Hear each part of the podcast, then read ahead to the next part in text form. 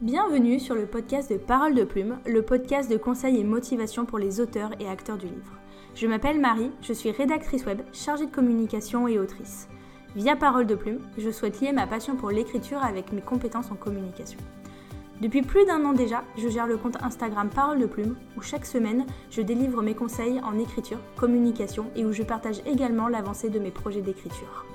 J'espère que ce format podcast te plaira, que tu passeras un bon moment d'écoute et je te dis à très bientôt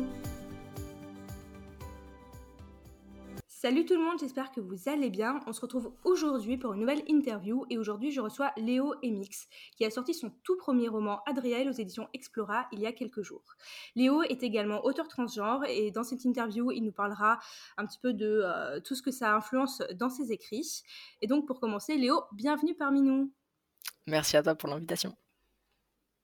Avec plaisir. Donc, pour commencer, est-ce que euh, tu peux répondre à la question que je pose à toutes les personnes que je reçois ici, c'est-à-dire te présenter?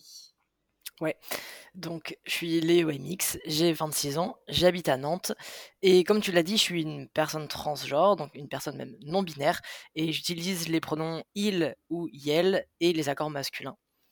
Et je suis auteur et aussi bibliothécaire. D'accord, effectivement, bibliothécaire. Euh, du coup, comme euh, je l'ai dit, tu as sorti ton tout premier roman il y a quelques jours. Félicitations. En plus, Merci. une maison d'édition que j'aime beaucoup. Euh, j'ai déjà reçu plein d'auteurs et d'autrices d'Explora. Donc, je suis ravie de, de t'ajouter à mon palmarès Explora. et donc, est-ce que tu peux nous présenter ce roman, donc Adriel, qui est une, un roman fantasy? Oui, donc c'est l'histoire de du donc le, protagoniste s'appelle Adriel sans doute, qui est un jeune mage qui merci, qui rêve de gloire et qui se voit confier un poste important à la cour du roi sous le commandement mmh d'un homme qui l'idolâtre. La seule condition à cette prise de poste, c'est qu'il reprenne de temps en temps son identité de naissance féminine pour participer à des, à des, à des balles et des réceptions, ce genre de choses, pour faire honneur à sa famille. Sauf que quelques jours après son arrivée, il découvre qu'il y a un complot visant à assassiner la princesse et il utilise sa double identité masculine et féminine pour mener l'enquête et découvrir l'identité du traître. Donc c'est un roman qui parle de d'être soi-même sans compromis. Mmh et voilà, ça reste de, de, la fantaisie avec un truc de, de, complot et tout ça, mais où l'identité a quand même une part importante. D'accord. C'est un roman one shot ou ça prévu C'est un one shot, ouais. D'accord. Ok. J'ai déjà lu, enfin, je ne l'ai pas encore lu, mais j'ai lu déjà plusieurs retours super positifs. Donc tout ça, c'est super pour toi. Je vois que ça, que ça démarre bien. Oui, je suis vraiment content. Les premiers retours ouais, sont très positifs, carrément. Ouais, ouais, ouais. Franchement, oui. Donc, du coup, est-ce que tu peux nous, nous, présenter un petit peu le parcours de ce roman? Parce que, du coup, je pense qu'il y a aussi pas mal de, bah, de toi euh, à l'intérieur, pas mal de messages qui te tenaient à cœur. Donc, euh, est-ce que tu peux nous présenter bah, son parcours de sa genèse jusqu'à euh, sa sortie il y a quelques jours? Oui. J'ai commencé à y réfléchir et à l'écrire en février 2021 et c'était mmh un peu particulier parce que je l'ai écrit dans le, dans le cadre de la formation de l'ICAR, qui est l'Institut des carrières littéraires. et, et, donc, en fait, c'est une formation qui nous professionnalise vraiment en tant qu'auteur et qui nous fait un suivi sur, sur en gros les, le début d'un projet d'écriture. Et donc, Adriel, ça a été le projet que j'ai mené dans le cadre de cette formation-là. Donc, pour les débuts, j'ai vraiment été pas mal guidée par les, par les formateurs et les formatrices. Et donc, j'ai commencé à l'écrire ouais, en février 2021. et je l'ai envoyé aux maisons d'édition. J'ai commencé en novembre 2021. Donc voilà, je l'ai écrit sur, voilà, sur un peu moins de, un peu moins d'un an, à partir du moment où j'ai eu l'idée jusqu'à jusqu'à l'envoi aux maisons d'édition. D'accord, ok, donc ça a été rapide. ouais. pour certains, ça peut sembler très rapide, pour d'autres, ça peut sembler très long. Mais euh, moi, je trouve que c'est une bonne moyenne. ok. Et, euh, et, donc, du coup, qu'est-ce qui a. Euh, bah, qu'est-ce qui t'a donné l'idée? Comment t'en es venu à écrire ce roman? J'avais en tête l'idée mmh. d'un héros à la base, un peu, un peu à la à la Zorro, un peu l'idée d'un super héros comme ça, mais trans. C'était, c'était voilà, j'avais ça en tête, je voulais je voulais que enfin, montrer une représentation comme ça, en fait, super, super forte. Et c'était au moment où c'était un an après moi mon coming in, donc après m'être rendu compte moi-même en moi-même que je suis une personne, une personne trans et non binaire. Et, j'ai vraiment voulu réinjecter ça dans le roman, donc c'est pour ça que, comme tu disais, il y a beaucoup de moi dedans. oui, j'imagine. Et puis, et, puis j'ai été aussi. j'avais envie d'écrire quelque chose inspiré de, de, du château de Versailles, cette époque un peu Louis XIV avec des, des, mmh balles, balles masquées et tout ça. Donc j'ai aussi réutilisé pas mal de, de, de choses visuelles de cette époque-là et, et, aussi pas mal de choses de l'ordre du, avec l'idée du, du masque, du théâtre et du fait de jouer un rôle. Ouais. D'accord. Ok. Et, et, donc après avec Explora, ça s'est ça s'est passé comment? Quel a été le du mode du moment. Alors, je sais plus ou moins comment ça se passe chez Explora parce que Lucie me l'a expliqué dans un, dans un podcast. Mais est-ce que tu peux nous donner du coup ton, ta vision d'auteur sur tout ce parcours éditorial? Oui, carrément. Euh, en fait, j'ai pas. Au début, je connaissais pas Explora. Donc, quand j'ai envoyé mon manuscrit les... aux premières maisons d'édition en novembre, elle n'était pas dans la mmh. liste.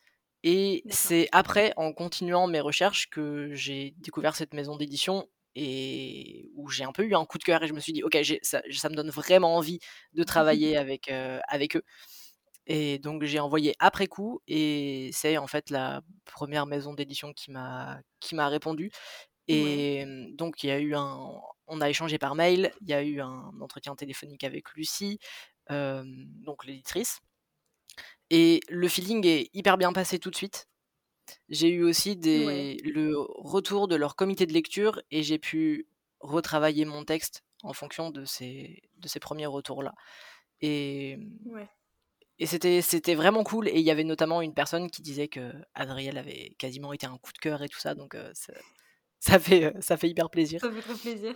Ouais et et donc voilà, vraiment ouais, hyper bon hyper bon feeling dès le début. La communication était hyper, hyper hyper facile mmh. avec Lucie.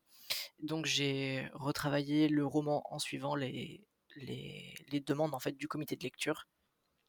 Suite à ça, donc j'ai eu Lucie au téléphone. Euh, voilà, on a et puis on a on a signé le, le contrat après ça. Euh, et puis elle m'a elle m'a renvoyé après des, des, des corrections éditoriales et tout ça. Mmh. On connaît le, le processus pour la suite. c'est ça. Ok. Bah, super cool. Euh, je trouve que c'est super. Enfin, c'est vrai qu'on a toujours. Enfin, moi, j'ai que des super retours d'Explora. Donc, euh, et je le dis aussi parce qu'il y, y, a beaucoup d'auteurs qui écoutent euh, ce, ce, podcast. Euh, donc, c'est aussi important de pouvoir les rassurer en disant bah oui, Explora est une jeune maison d'édition, mais une fois de plus, on a un auteur qui, qui est super content. Donc, c'est pour ça que j'aime bien avoir les, les retours de comment la satisfaction du travail avec, avec eux parce que ça rassure oui, carrément. Et puis là, le, roman est donc à peine sorti et, mmh. et, il est déjà dans les. Enfin, présélectionné pour le Pélib 2023. Mmh. Et donc, trop chouette. Donc, enfin, il fait pas partie encore des 80 mmh. présélectionnés, mais, mais voilà. il, peut, il fait partie C'est super gratifiant. Ouais, ouais, carrément. carrément. C'est hyper gratifiant, ça fait super plaisir. Ok, euh, donc moi maintenant je voulais euh, qu'on parle peut-être d'une partie un peu plus personnelle euh, de, de, ta vie. Donc tu nous l'as signifié, tu es auteur transgenre non binaire. Tu as fait ton coming in il y a un an, un an et demi du coup, d'après ce que j'ai compris. Un peu plus de deux ans en fait. Un peu plus de, un peu plus de D'accord, pardon. du coup, est-ce que tu peux nous parler un petit peu de, bah, de, de, ce parcours, de tout ton, cheminement et après en quoi ça a pu bah, influencer ton, ton écriture? Mmh donc, en fait, je me suis rendu compte que c'était quelque chose qui avait toujours été en moi, mais en, mais en 2020, donc premier confinement, on connaît, je pense qu'il y a, y a pas mal de choses dans du développement personnel qui, qui sont arrivées pour beaucoup de monde à cette période-là, et ça a été mon cas aussi. Et il me semble que je suis tombée juste en fait sur un, sur un post Instagram ou quelque chose comme ça, qui donnait ce, enfin qui explicitait en fait ce mot de non binaire et j'ai lu, enfin Mmh. du coup j'ai lu la définition, quelqu'un qui ne se sent ni vraiment garçon ni vraiment fille. Et Mmh. ça m'a fait un- une grosse révélation genre mais attends mais en fait c'est moi et euh, et c'était et c'était assez intense et il y a tout un processus après qui est parti de là Ouais. et qui a duré super longtemps et comme je disais, donc je me disais: «Eh mais peut-être c'est une phase, ça va passer, peut-être je suis juste perdu ou des Mmh. choses comme ça». Mais il y a un soir où j'ai fait un peu une rétrospective de ma vie et où je me suis rendu Mmh compte que non, ça avait vraiment toujours été là. Un des un des gros exemples que je peux donner, c'est à l'école primaire. Tous Ouais. mes copains-copines aimaient beaucoup jouer aux garçons attrape les filles ou les filles attrape les garçons et j'ai toujours Mmh. refusé de jouer à ce jeu-là. Genre je préfère rester sur le banc plutôt que plutôt que que de participer. Enfin voilà, plein de choses qui m'ont Mmh. fait me dire: «OK, en fait, c'est pas une phase, c'est qui je suis et vraiment depuis toujours» Mmh et D'accord. et ça m'a permis aussi de comprendre pourquoi est-ce que je l'avais pas découvert plus tôt, heu, avec, Ouais. heu, toutes les injonctions à la féminité que j'avais pu que j'avais pu vivre, heu, où on Mmh. me faisait des réflexions sur ma manière de parler, ma manière de m'habiller et où j'avais compris que, bah, pour être accepté, même pour être aimé, il fallait en fait que je rentre dans cette norme et donc Mmh. j'ai essayé de performer le genre féminin pendant pendant toute une partie de ma vie et notamment de mon adolescence. Spoiler alerte, j'y arrivais pas très bien. Mais, heu, mais mais ouais, c'est super chouette de de voir comment comment tout ça a évolué dans ma tête Ouais. et pendant les premiers mois, voire la première année, heu, ça trottait vraiment dans ma tête en permanence. C'était un vrai questionnement Mmh. et je me disais: «J'ai trop hâte que ce soit juste un truc acquis, en fait, mon identité Ouais. et pas un truc que je continue à questionner» et et voilà, un peu plus de de 2 ans plus tard, je peux me dire: OK, ça y est, heu, ma transidentité, ça fait ça fait partie des trucs qui qui sont, heu, qui sont clairs pour moi dans ma vie et Ouais. heu et et c'est plus une tâche de fond, en fait, dans ma tête. Donc hem, donc ouais, il y a eu mon coming in en 2020, heu et donc là, en 2 ans, il s'est passé, il s'est passé vraiment beaucoup de choses. J'ai, Heu, j'ai changé de prénom, j'ai fait mon coming out, à à ma famille, au travail aussi, à mes amis évidemment, et puis là, donc plutôt récemment, j'ai entamé aussi une, une, transition médicale. Donc je suis suivie par, par un psychiatre parce qu'il faut pour pouvoir, être remboursé en fait de tous les frais de de transition. Heu, je vois aussi une orthophoniste qui, heu, qui m'apprend vraiment plein de choses, notamment sur la manière de de s'exprimer. Heu, on s'en rend pas forcément compte, mais il y a beaucoup de choses dans la manière de s'exprimer qui va renvoyer plutôt au féminin ou plutôt au masculin et les les les cours d'orthophoniste me me permettent vraiment de de de me rendre compte de tout ça. D'accord. Ouais, et effectivement, j'aurais jamais, j'y aurais jamais pensé. Enfin, l'orthophonie, c'est pas quelque chose à laquelle j'aurais, hem, j'aurais pu penser. Enfin, maintenant que tu le dis, effectivement, c'est évident. On je pense qu'on chaque, genre a peut-être ses codes et sa manière et ses habitudes de de, parler et c'est vrai que j'aurais jamais pensé, mais enfin, enfin, je trouve ça super, en fait, mais j'y avais jamais pensé. ouais et c'est vraiment des choses, où si on les dit pas, en fait, on s'en rend pas compte. Il y a le fait de, par exemple, de survalider quand quelqu'un parle, qui va être perçu comme très Mmh. féminin. On quand on raconte quelque chose, tu dis: «Mmh, ah oui, oui, OK», des choses comme ça, c'est Oui, considéré comme je très je je c'est le vu comme très féminin. Le fait de beaucoup bouger les lèvres aussi, quand on parle, le fait de bien Ouais. articuler, c'est c'est vu comme féminin et donc le les avec l'orthophoniste, on fait pas mal de de d'exercices comme ça où j'ai vraiment pu voir la Mmh. différence de entre quand je parle normalement comme comme là, heu, à cet instant, ou les moments où je fais, heu, je fais exprès de très peu articuler, de très peu bouger les lèvres et tout ça. Je Mmh. m'enregistre je me réécoute après et je me rends compte qu'en effet, heu, on passe de d'un pôle à l'autre en fait hyper, enfin juste avec ça quoi et c'est assez, ouais. c'est assez impressionnant. Ouais Et donc voilà, donc il y a cette partie-là. Et puis j'ai commencé à prendre de la testostérone aussi. là, le, le 30 octobre, ça fera 4 mois que je suis sous testostérone. Donc, enfin, on, l'entend, il y, a, enfin, il y a ma voix qui a beaucoup, qui a beaucoup mmh. changé là en 4 mois. Enfin, plein de, plein de, plein de changements liés à, liés à, liés à la prise de testostérone. D'accord. ça m'amène une question. alors, si c'est peut-être trop intrusif au personnel, tu n'es pas obligé de me répondre. Est-ce que. alors, tu es suivi par un psychologue, puisque tu, tu, tu l'as dit, vu que ça fait partie des, des choses un peu, un peu obligées. alors, c'est le psychiatre qui est obligatoire, pas le, pas le psychologue. Ah. Mais ouais. Excuse-moi.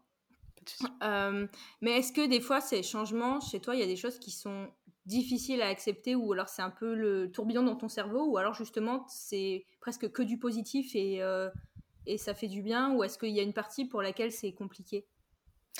C'est globalement que du positif.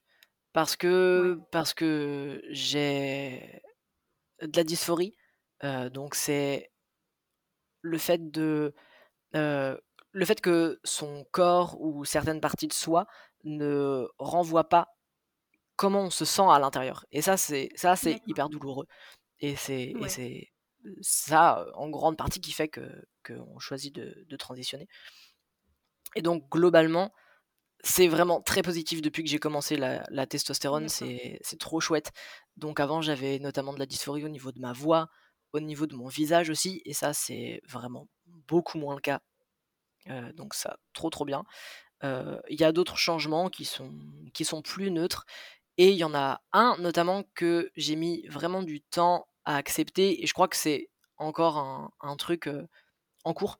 C'est au, niveau de, au niveau de la pilosité.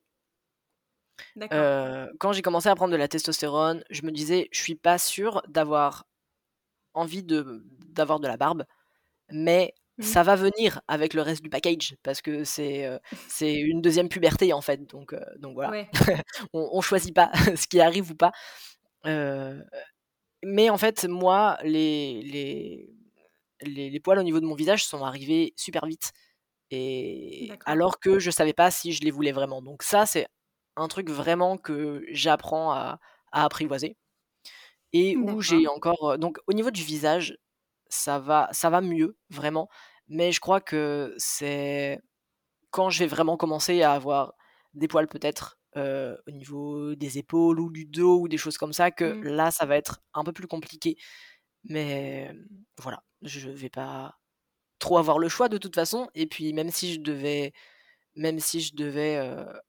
Enfin, en fait, je me suis posé la question en commençant à voir que j'avais de, la barbe qui poussait.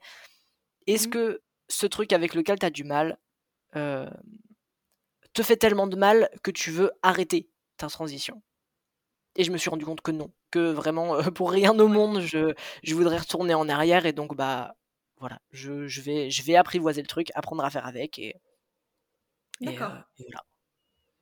Ok, très bien. Bah, écoute, j'espère que ça continuera vers du positif alors. Et, euh, ouais.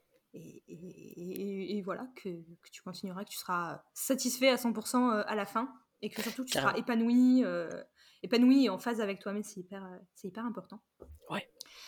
Euh, je te remercie d'avoir partagé ça avec nous parce que bah, c'est un peu. Enfin, t'en parles sur les réseaux, donc je me suis dit que c'était un sujet qu'on pouvait aborder, mais des fois ça peut être un peu intime, donc c'est vrai que c'est. Oui, oui, oui, complètement, complètement. Mmh, mmh. Donc euh, moi, ma prochaine question recentre un peu sur l'écriture. Du coup, c'est euh, comment est-ce que ben, le fait d'être transgenre, non binaire, ça influence ton écriture? Je vais avoir du coup une tendance à insérer des personnages trans dans, mes, dans, mes, dans mes récits. Mmh c'est important pour moi et vraiment, on est très peu représenté en littérature, ou quand on l'est, ça va être le sujet principal des problématiques du mmh. protagoniste. Donc moi, c'est aussi un peu le cas pour, pour Adriel, vraiment. Mais j'ai envie, donc, dans le futur aussi, de, d'écrire des personnages trans dont, en fait, l'identité n'est pas le sujet du, roman. C'est genre une personne trans et qui vit, en fait, comme, comme n'importe quel autre personnage parce que c'est ça la réalité, en fait. je vais aussi, en, en termes de, niveau de, enfin, en termes d'utilisation de, la langue, inclure beaucoup plus facilement du coup du yel et de l'inclusif. Oui. D'accord. Parce que aussi je l'utilise au quotidien pour, pour, des, pour des proches. donc, donc ça se retrouve beaucoup plus beaucoup plus dans mes écrits que chez d'autres d'autres autoristes. Et mmh j'aime aussi beaucoup jouer avec le genre et, et la fluidité de, des, des, identités et du genre. Donc on le voit dans Adriel, où il y a là vraiment un jeu de... On a un héros qui a une identité masculine, une identité féminine, et qui passe un peu de l'une à l'autre, où au final aucune ne le satisfait pleinement. Et, et, voilà. Et là, dans mon, dans mon deuxième roman, donc je viens de finir d'écrire le premier jet, donc c'est encore. voilà, c'est pas.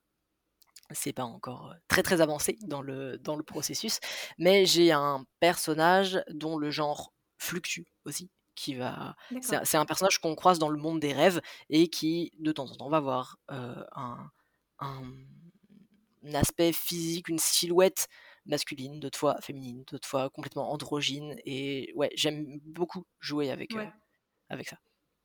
D'accord. J'ai une question. Dans, Adriel, tu écris à la première ou troisième personne? À la troisième personne. D'accord. Parce que je me demandais du coup, est-ce que Adriel, lui, s'identifie plus à un genre qu'à un autre et en gros, il fake un peu euh, le deuxième? Ou est-ce que tu vraiment tu switches un peu comme si c'était euh, pas des doublements de personnalité, mais, euh, mais quand il est dans sa personnalité féminine, il, est à fond dedans, ou alors il a l'impression de jouer un rôle, ou inversement, ou alors voilà, c'est un peu une question. comment tu as géré alors, ça? Ouais, c'est hyper intéressant. Adriel a l'impression de jouer un rôle, peu importe qui il est quand il est dans son rôle de mage bleu,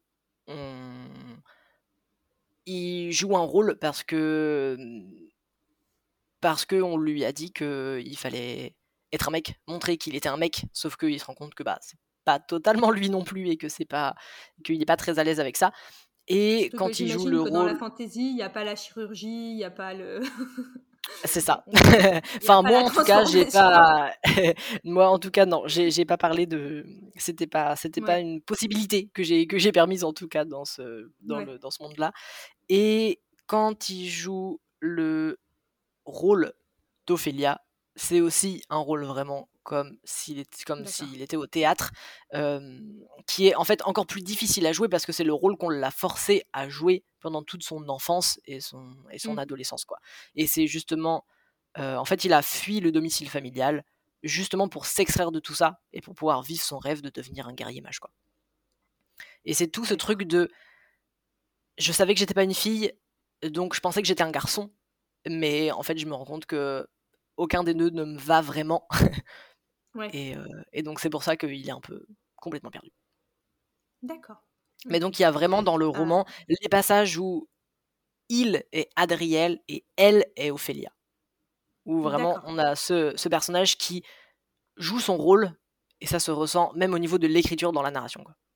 D'accord. Oui, ce que je me demandais aussi, comment après toi tu retranscris ça en tant qu'auteur au moment d'écrire. Donc du coup, tu as bien créé une voix à chacun. Enfin... Oui, voilà, c'est ça, c'est ça. Il y a un changement de pronom et en fait, dans le passage d'une scène à l'autre où Adriel devient Ophélia, surtout pour la, la, première fois qu'on le voit arriver, on mmh. voit toute la scène de préparatif de sa mère avec la servante qui sont là en train de l'habiller, de la maquiller. Mmh. Et donc Adriel se retrouve devant le miroir en se disant c'est pas moi, je vais devoir jouer le rôle d'Ophélia, je vais devoir être Ophélia, elle va devoir être Ophélia. Et c'est comme ça en fait que la première fois on a le changement de, le changement de, ton et de personnage. D'accord, ok. Ouais, donc c'est hyper bien étudié quand même. Enfin, je pense que c'est un, je pense que c'est quand même un exercice euh, bah, sur lequel il faut, enfin, faut tâtonner et s'entraîner un peu à mon avis. Enfin, faut quand même. Euh, enfin, ça se fait pas. Je pense que ça se fait peut-être pas comme ça. Enfin, ça doit. Au niveau stylistique, ça a dû te demander un petit peu de, un petit peu de réflexion, non?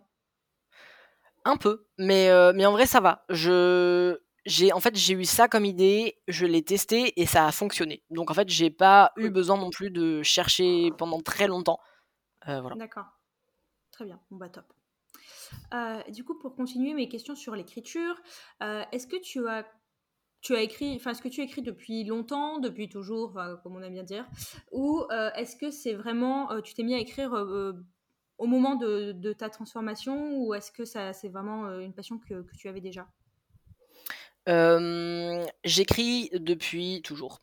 depuis que depuis que je sais tenir un crayon à l'école primaire, je restais je restais dans la, enfin dans la dans la classe en fait pendant la récréation pour écrire. Enfin, c'est vraiment un truc qui m'a qui m'a enfin qui a toujours fait partie de moi avec, avec des périodes où j'écrivais beaucoup, des périodes où j'ai complètement arrêté d'écrire, mais depuis que je suis petit, quand on me demandait qu'est-ce que tu veux faire plus tard, eh ben, je répondais je veux écrire des livres. C'est ça. Et en même temps, comme beaucoup d'auteuristes, je pense, vont se reconnaître là-dedans, les proches qui disaient ah mais tu sais, tu peux pas en vivre, donc il va falloir que tu trouves un autre métier à côté, ça va pas être possible et tout ça.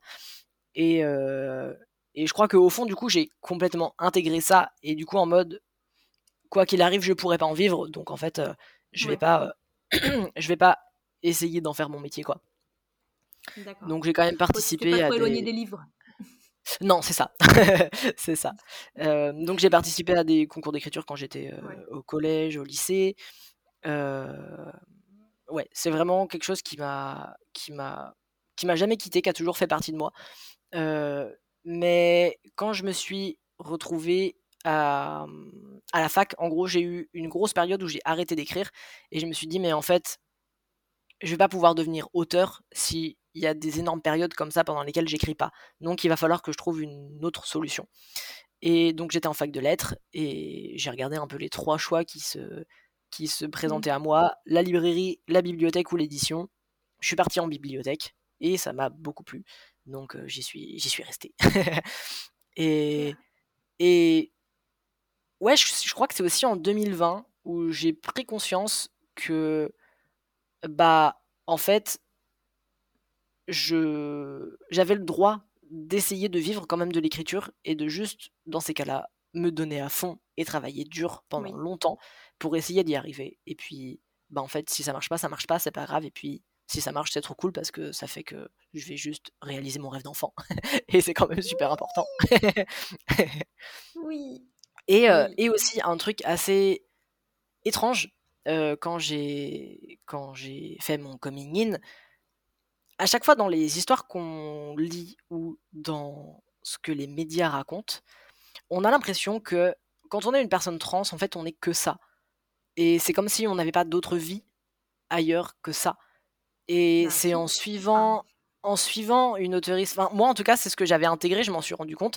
Et c'est en suivant euh, une auteuriste trans que je me suis rendu compte, mais oui, en fait, je peux être non-binaire et auteur, je peux être non-binaire et pompier ou fleuriste ou euh, maître d'école et tout est possible. Et je sais pas pourquoi mais voilà mon cerveau avait mon cerveau non, mais je, avait capté ça. Enfin je comprends. Non je vois pourquoi ton cerveau captait ça, parce que c'est vrai que bon, la société euh, nous véhicule euh, beaucoup de choses. Mais tout à l'heure, tu as, dit, euh, as dit quelque chose de très vrai. Tu m'as dit, en soi, je vis normalement. Enfin, je suis une. Enfin, oui. Oui, c'est ça. non, mais tu, vois, c'est un peu bête, mais oui, tu te lèves tous les matins, tu vas travailler tous les matins. je suppose que tu as des amis, je suppose que tu, tu as des activités, enfin, comme tout le monde, en fait. Exactement non mais, non mais je, je, comprends ton point et je comprends ce que tu veux dire, mais euh, pour moi c'est évident que oui tu es trans, mais oui tu as une vie, enfin comme tout le monde, tu n'es pas juste euh, dans ton canapé toute la journée à attendre que les choses se passent. Enfin non, bien sûr que non. Enfin je te le souhaite pas. Carrément, carrément. Et je pense aussi que c'est lié au fait que euh, dans les films et dans ce que nous montrent les médias, on nous parle vachement de la transidentité comme étant un truc hyper douloureux avec des personnes en dépression qui ont des gros problèmes et tout. Et du coup, moi, je suis juste en fait, bah, en fait, je suis une personne trans, mais je vais hyper bien et je suis trop heureux. Et, euh, et, ça, on le montre pas, on le montre jamais dans les, dans les médias ou dans les, dans les films et mmh. tout. Et c'est aussi ça, je crois, que je veux montrer ouais, dans, dans ce que j'écris. Qu'on peut être une personne trans, une personne non binaire et aller hyper bien. j'adore, j'adore cette philosophie, mais oui, mais c'est, mais oui, mais enfin, c'est, c'est juste, c'est vrai en fait. Enfin, mais que quand tu l'as dit tout à l'heure, je me suis dit, bah oui. Et c'est ça qu'on en reparle, bah oui. mais euh, oui, oui, mais c'est vrai que maintenant que tu le dis, que tu fais le parallèle, c'est vrai que je pense pas que les médias nous montrent toujours la partie la plus, enfin, comme tu dis, c'est. Je pense que quand on le vit pas, c'est pas qu'on se rend pas compte, mais c'est vrai que bon, peut-être qu'on l'intègre pas, on n'y porte pas forcément au quotidien déjà quand, quand on le vit pas ou qu'on n'a pas une personne dans notre entourage qui est, qui est, qui est trans ou même, ou même qui appartient à la communauté LGBTQIA+. Mmh. Mais je pense que c'est vrai que les médias aussi bah, apportent beaucoup de, de désinformation. Oui. Enfin, d'information et de désinformation, hein, parce qu'il y a quand même des choses qui sont hyper importantes à, parler. Hein. Mais je pense qu'il y a aussi beaucoup de, désinformation et. Enfin bref, c'est pas le sujet, mais, mais enfin voilà, je trouve que c'est juste trop vrai ce que tu viens de nous dire. Donc donc c'est pour ça que je, je, ça, ça mérite d'être souligné. Et donc justement, euh, on, passe au sujet euh, LGBTQIA+. Euh, tu, tu, te revendiques également féministe, j'ai vu sur, mmh ton, ta biographie. donc comment est-ce que tu places un peu tous ces combats dans, tes écrits et aussi un petit peu au, quotidien, comment, comment tu, tu, défends toutes ces causes? Mmh Dans ce que j'écris, j'essaye au maximum de sortir de la norme blanche, cisgenre, hétérosexuelle, valide, pour montrer vraiment une grande diversité de personnages, parce que bah, juste en fait c'est ce qu'est le monde, et c'est injuste que dans la littérature on est, enfin, on est majoritairement des héros cis blancs, valides, hétéros, voilà, donc c'est un peu, c'est hyper important pour moi. Donc, je fais hyper attention à la façon dont je traite les personnages, donc les, les, femmes, les personnages racisés ou en situation de handicap, en... Par exemple, on a le personnage de, de, Rosalie, qui est donc la princesse dans Adriel, et qui est en fait, mmh à la base, l'archétype de la princesse qu'on doit protéger et sauver.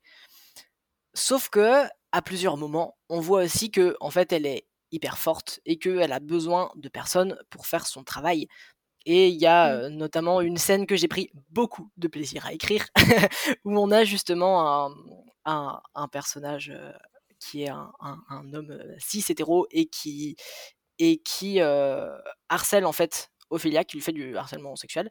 Et Rosalie arrive, voit ça et démonte le gars en question. Et c'était une scène tellement agréable à écrire, où elle lui dit, il va falloir que tu apprennes la notion de consentement, et elle le renvoie dans sa chambre comme si c'était un enfant, et, et c'est trop cool, c'était hyper empouvoirant comme, comme scène à, à écrire. Et donc je fais aussi hyper attention à ce que tous ces personnages-là, donc les, les, les, femmes, les personnages en situation de handicap, les personnages racisés, aient un axe narratif et se contentent pas juste d'être là euh, en mode, en mode je sais pas, potiche ou juste.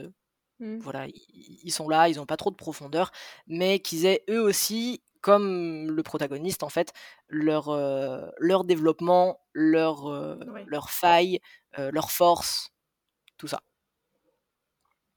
Très bien. Et, et donc, donc voilà, donc oui, j'ai pas mal de, de. En fait, une majorité de personnages LGBTQIA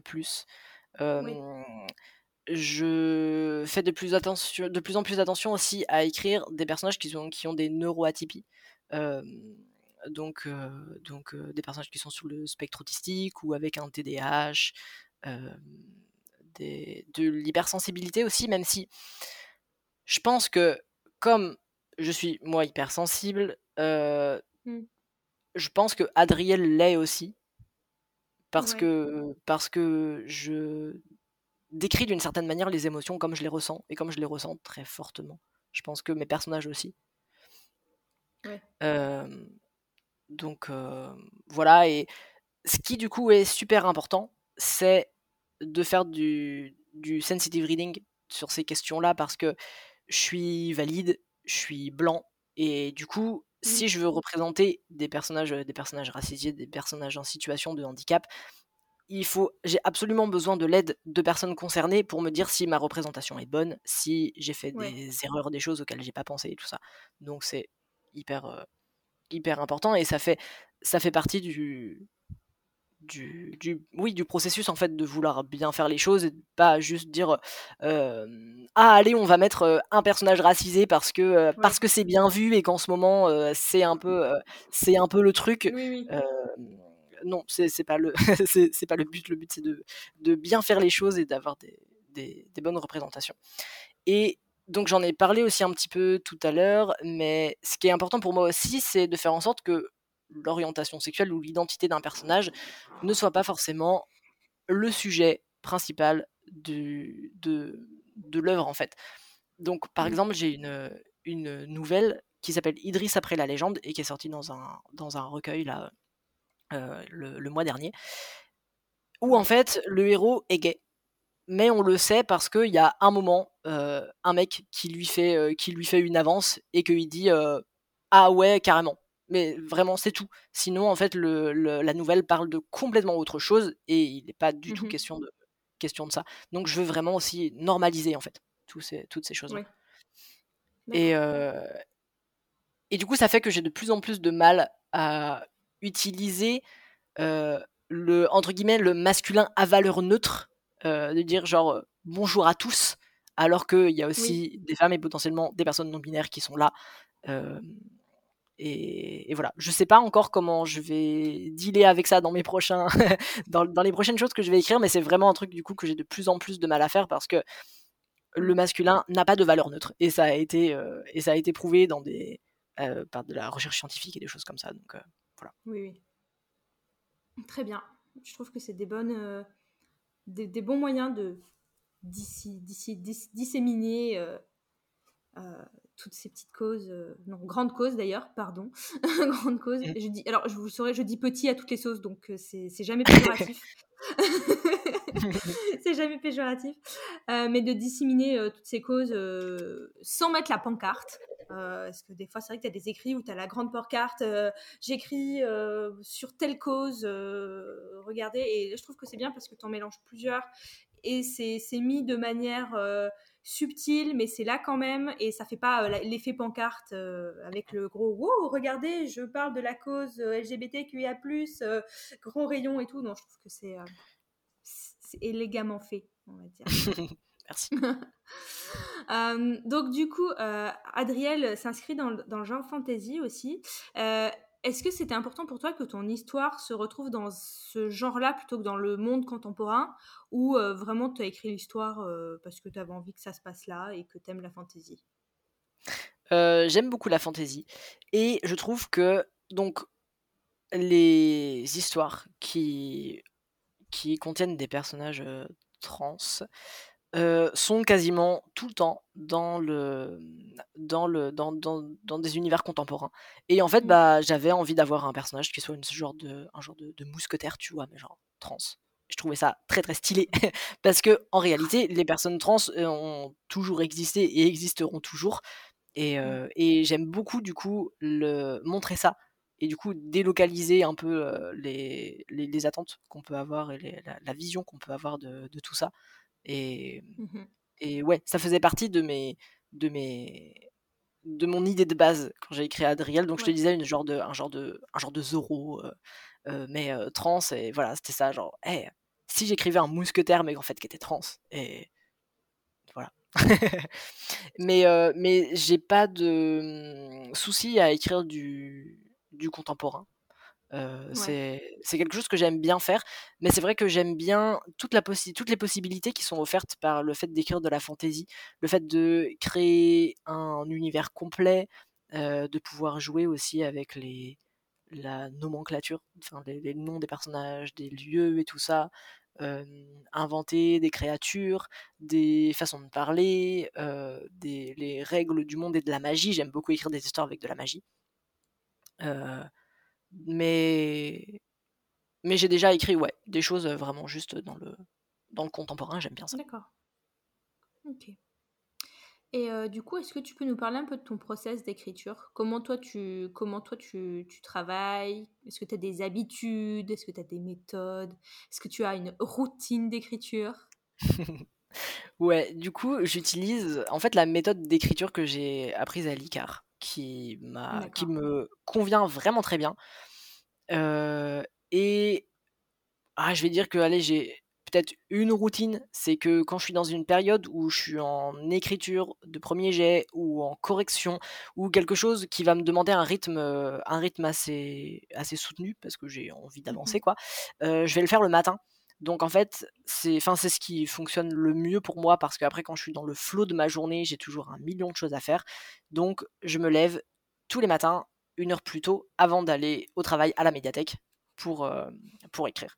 Et donc ça fait que je me lève à je me lève à 6h30 quand je commence le travail à quand je commence le travail à 9h pour avoir une heure consacrée à l'écriture avant de Mmh pouvoir aller dans le flow de ma journée.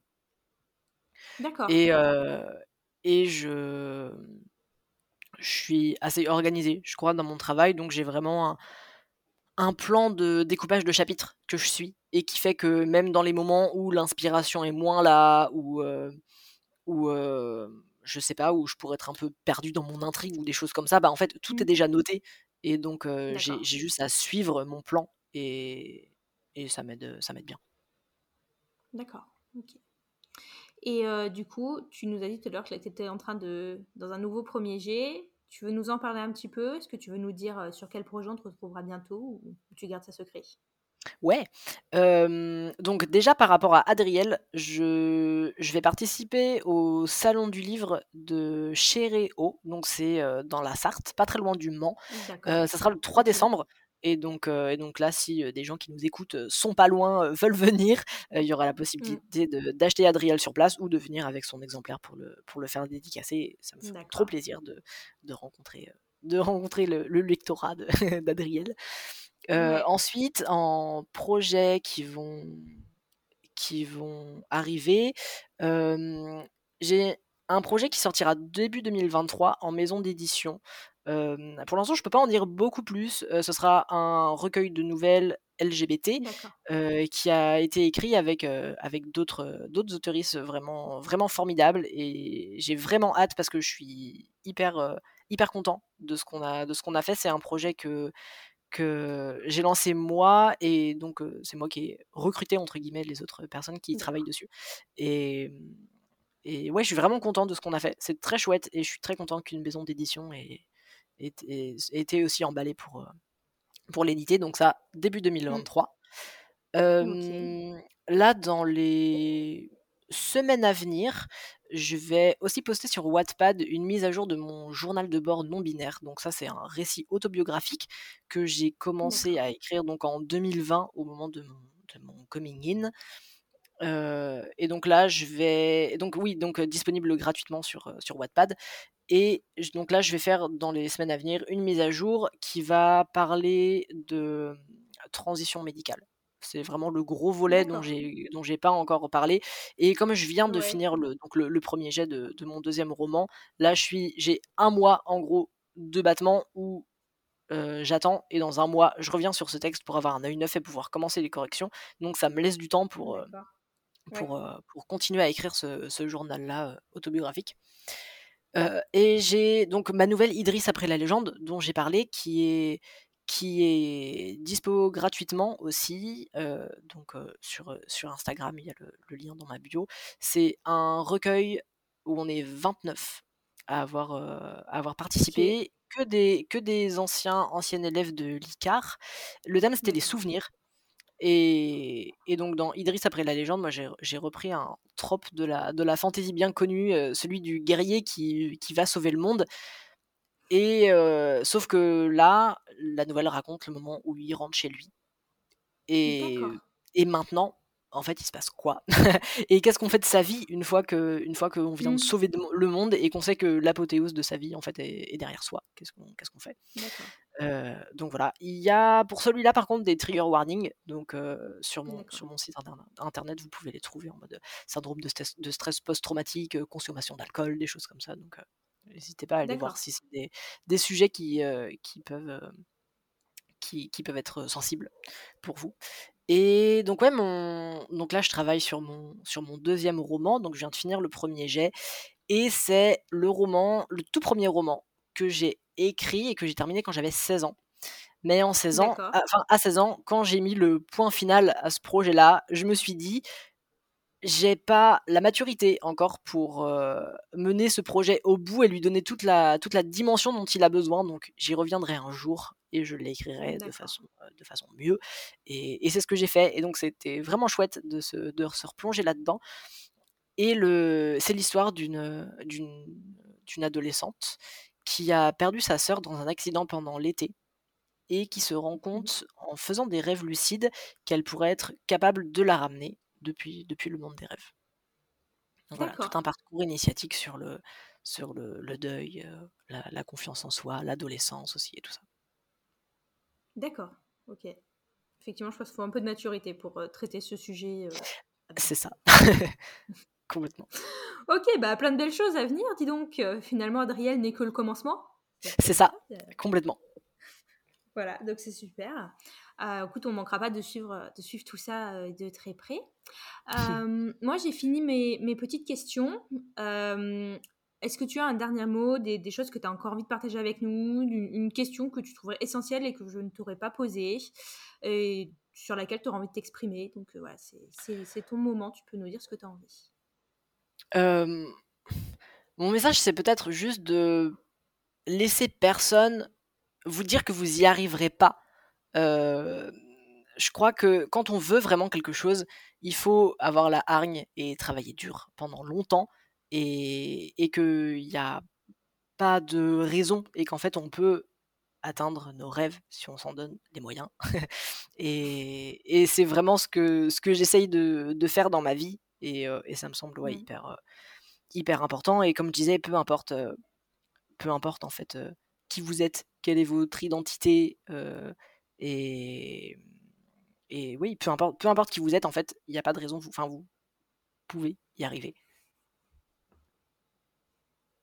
Très beau message. je, euh, je, je, plus sois. ok, bah écoute, je te remercie euh, d'avoir été avec moi aujourd'hui et d'avoir partagé euh, toute ton histoire avec nous. Merci à toi, c'était un plaisir. plein de super choses pour la suite. Et j'ai hâte, de, hâte de, suivre, de suivre tout ça. Merci beaucoup. Avec plaisir. Merci à tous d'avoir été avec nous, d'avoir suivi cet épisode jusqu'au bout. Euh, bien sûr, comme toujours, je vous mettrai en barre d'infos toutes les infos pour euh, retrouver Adriel, le roman de Léo, et également euh, son site et son compte Instagram. Et moi, je vous dis à la semaine prochaine pour un nouvel épisode. Bye bye